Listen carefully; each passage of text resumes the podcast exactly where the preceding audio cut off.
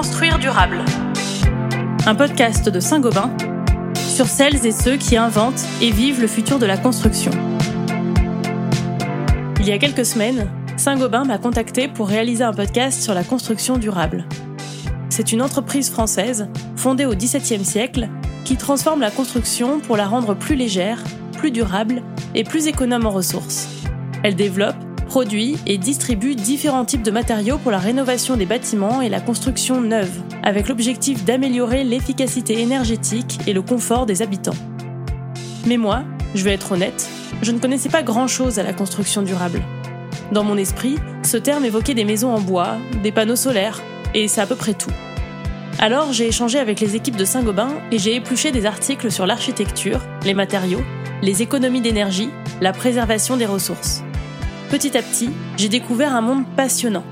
Il y a une multitude de professionnels qui participent à créer des logements dits durables, ceux qui favorisent notre bien-être et respectent l'environnement. J'ai eu envie d'entendre leur parcours, parce qu'à travers leur histoire se dessine le futur de la construction. Alors j'ai pris mon micro et je suis allée à leur rencontre. Je vais commencer par le début, l'architecte. C'est à partir de ses dessins qu'on érige un bâtiment, donc ce rôle est essentiel. Nicolas Delon, cofondateur de l'agence Encore Heureux, a accepté de répondre à mes questions. Il m'a parlé de la naissance de sa vocation d'architecte. C'est un conseiller d'orientation qui m'a orienté vers ce métier parce que je voulais pas me spécialiser, je voulais pas choisir euh, une discipline et abandonner les autres. Et du coup, le métier d'architecte est un métier très euh, très large parce qu'on fait aussi bien de la physique que de l'histoire, que des matières artistiques, euh, que de l'urbanisme, que de l'économie. Donc, je trouvais que c'était une formation très ouverte et c'est ce qui m'intéressait. Pour Nicolas, l'architecture est un métier à la croisée de plusieurs disciplines. La crise climatique l'a encore plus souligné. C'est plutôt se dire que tout est lié et que donc euh, l'enjeu aujourd'hui, on le voit avec euh, les différentes crises écologiques, euh, notamment, on ne peut pas prendre les problèmes par un seul angle et on est obligé d'avoir une vision globale et une vision complexe. Et donc le métier d'architecte est un métier de la complexité. Nicolas a étudié l'architecture à Toulouse, à Montréal et à Paris. C'est là qu'il a rencontré celui qui allait devenir son associé, Julien Chopin. Et puis dès qu'on euh, est sorti de l'école avec Julien Chopin, on a eu envie de, euh, pas forcément d'aller dans une agence d'architecture, mais d'inventer notre propre euh, pratique, notre propre façon de travailler.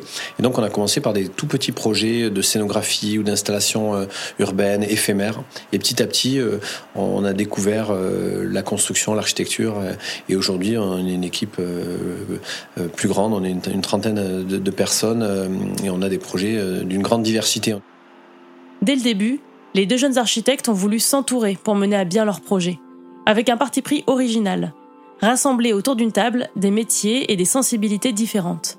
Le point de départ, c'était euh, euh, se confronter au réel, faire des faire des projets, des projets collectifs. C'est ce mot-là nous importait à la fois parce qu'on était au départ deux euh, amis, euh, Julien euh, Chopin et moi-même, et puis très rapidement, on s'est rendu compte que les projets qui nous intéressaient, c'était des projets qui pouvaient mobiliser 10, 15, 20, 50 ou même parfois 150 personnes, et qui avaient comme ça un, un enjeu de pouvoir s'entourer de compétences parallèles, d'ingénieurs, de metteurs en scène, d'artistes, de paysagistes, de, graphistes, de, personnes qui comme ça nous, nous intriguaient, nous intéressaient, de penseurs aussi euh, euh, issus des sciences sociales notamment, euh, d'anthropologues, d'historiens.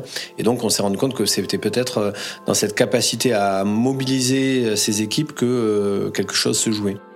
Pour Nicolas et Julien, faire de la construction durable a tout de suite été une évidence, même si à l'époque ce terme était beaucoup moins employé qu'aujourd'hui très vite, on avait une approche euh, très écologique, au sens même étymologique d'écologie, parce que c'est la science de l'habitat, l'écologie. On vient aussi du sud-ouest, euh, d'un territoire rural où cette question des éléments, du milieu, du contexte sont très présents. Donc on avait beaucoup de mal avec des architectures euh, qui niaient le contexte ou qui considéraient qu'on pouvait faire le même bâtiment qu'on soit à Toulouse ou à Dunkerque. La prise en compte de l'environnement, c'était la première étape. Ensuite est arrivée la question des solutions. On s'est rendu compte que après six ans d'études et euh, plusieurs années de pratique, on n'avait quasiment aucune connaissance sur les matériaux avec lesquels nous dessinions et construisions nos projets. Nicolas et Julien se sont donc lancés dans un programme de recherche sur les solutions en matière de construction et de rénovation. En 2014, ils ont organisé une exposition sur le réemploi des ressources au pavillon de l'Arsenal à Paris. Pour Nicolas, les architectes doivent absolument prendre en compte les déchets de la construction. Il faut savoir que ça représente euh, quasiment 75% des déchets de l'île de France. Et qu'ensuite, il y a à peu près 12% de déchets ménagers et 12% de déchets industriels. Donc là, on a eu un peu un choc ou une révélation et on a souhaité euh, explorer le sujet du réemploi des matériaux. Pour prélever moins de ressources, on va devoir réemployer les matériaux qui sont déjà là. Nicolas et Julien ont travaillé avec des matériaux réemployés à l'occasion de la réhabilitation de l'hôtel Pasteur à Rennes. C'est une ancienne faculté située dans le centre-ville, transformée en lieu hybride, avec une école maternelle et un espace dédié aux cultures du numérique. Le chantier a duré 5 ans, jusqu'à la livraison du bâtiment en 2021. Et euh, évidemment, vu que c'était une réhabilitation importante euh, d'un bâtiment de à peu près 6000 m2, on a fait un travail sur l'identification du gisement et le réemploi des matériaux. Donc on a réussi à réemployer euh, des ardoises, des mobiliers, des radiateurs, des menuiseries, des anciens Skydome qui ont été transformés pour en faire des lustres, etc. L'agence Encore Heureux ne s'est pas arrêtée à la question des matériaux. Elle a aussi impliqué les personnes qui allaient utiliser ce lieu, en organisant des ateliers avec les enseignants et les parents d'élèves de l'école qui a ouvert au rez-de-chaussée de l'hôtel Pasteur. Donc euh, éviter de partir d'un programme préconçu, mais euh, considérer que le programme euh, se fait avec les futurs usagers, les futurs habitants du lieu. Les architectes ont aussi monté une antenne de leur agence d'architecture sur le site, pour être présents pendant toute la durée du projet. Donc ça, c'est une pratique assez particulière où on est euh, vraiment tout le temps présent et ça nous permet d'être très proche des, à la fois des, des acteurs, euh, des entreprises de construction, des, des artisans, de toutes les personnes euh, impliquées. Pour Nicolas, c'est la combinaison de toutes ces approches qui font de l'hôtel Pasteur une construction durable. L'attention, on va dire, à l'existant, euh, première étape. Euh, l'attention aux matériaux en cherchant à, à, réemployer le maximum et, et, générer le minimum de déchets. Et puis l'attention euh, aux citoyennes, citoyens et futurs usagers habitants du lieu pour s'assurer que le projet allait dans le sens de leurs besoins et de leurs désirs. Cette méthode a l'air simple comme ça, mais c'est pas forcément évident pour un architecte de prendre en compte tous ces éléments extérieurs qu'il soit matériel ou humain. Quand l'architecte a cette posture-là, il accepte aussi de ne pas tout maîtriser. Donc il accepte aussi de renoncer euh, euh, potentiellement à, une, à, un contrôle total et que ça fait pas forcément des moins bons projets. Euh, et ça, c'est pas évident parce que nous, on est un métier vraiment de, du dessin et de la maîtrise. On dit d'ailleurs le mot de maître d'œuvre. Donc c'est celui qui maîtrise l'œuvre. Donc ce mot-là, euh, il est très fort. Et là, on, explore des manières plus douces, plus euh, complexes euh, et plus démocratiques, peut-être, de l'exercer. Ce processus démocratique ne veut pas dire que l'architecte perd toute forme de contrôle sur le projet. Il a des compétences que n'a pas le grand public et il doit garder la maîtrise de son œuvre mais il doit aussi composer avec les sensibilités des habitants et des usagers. C'est assumer aussi que tout le monde a un avis, que tout le monde peut décider euh, d'une couleur, euh, que voilà la question du goût est une question très subjective et qu'on ne serait pas les garants euh, du bon goût parce qu'on voit bien les villes qui nous entourent et les périphéries ou autres. si le bon goût était la propriété des architectes, ça se saurait. Une des difficultés qu'a rencontré Nicolas sur ce programme, c'est le temps.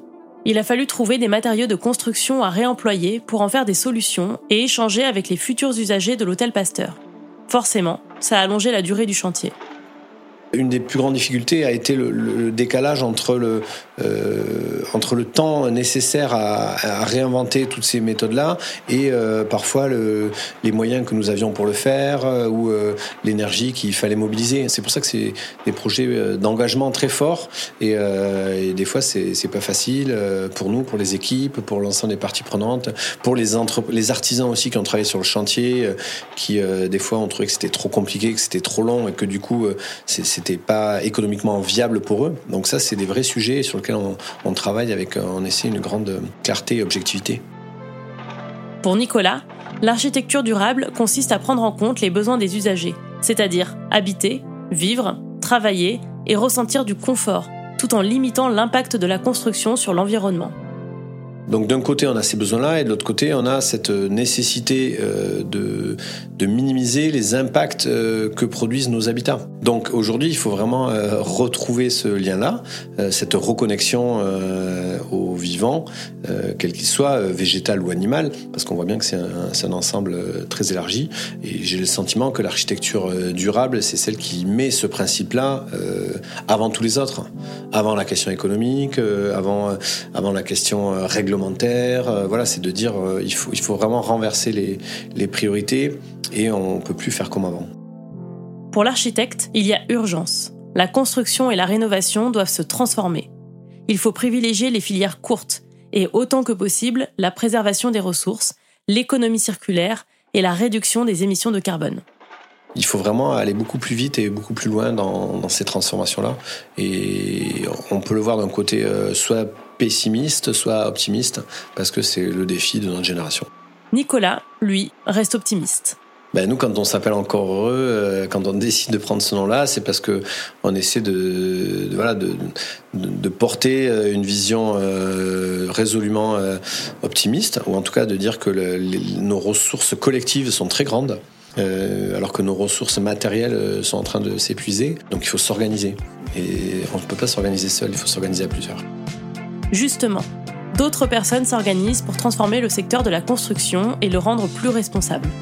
Nicolas l'a souligné, l'architecture durable passe par la question des solutions. Il faut réduire leur impact sur l'environnement.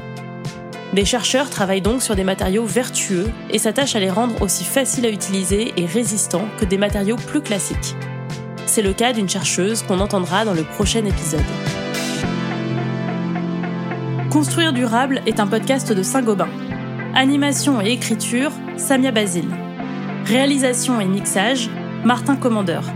Coordination, Barthélémy Bell et Kevin Vergobi.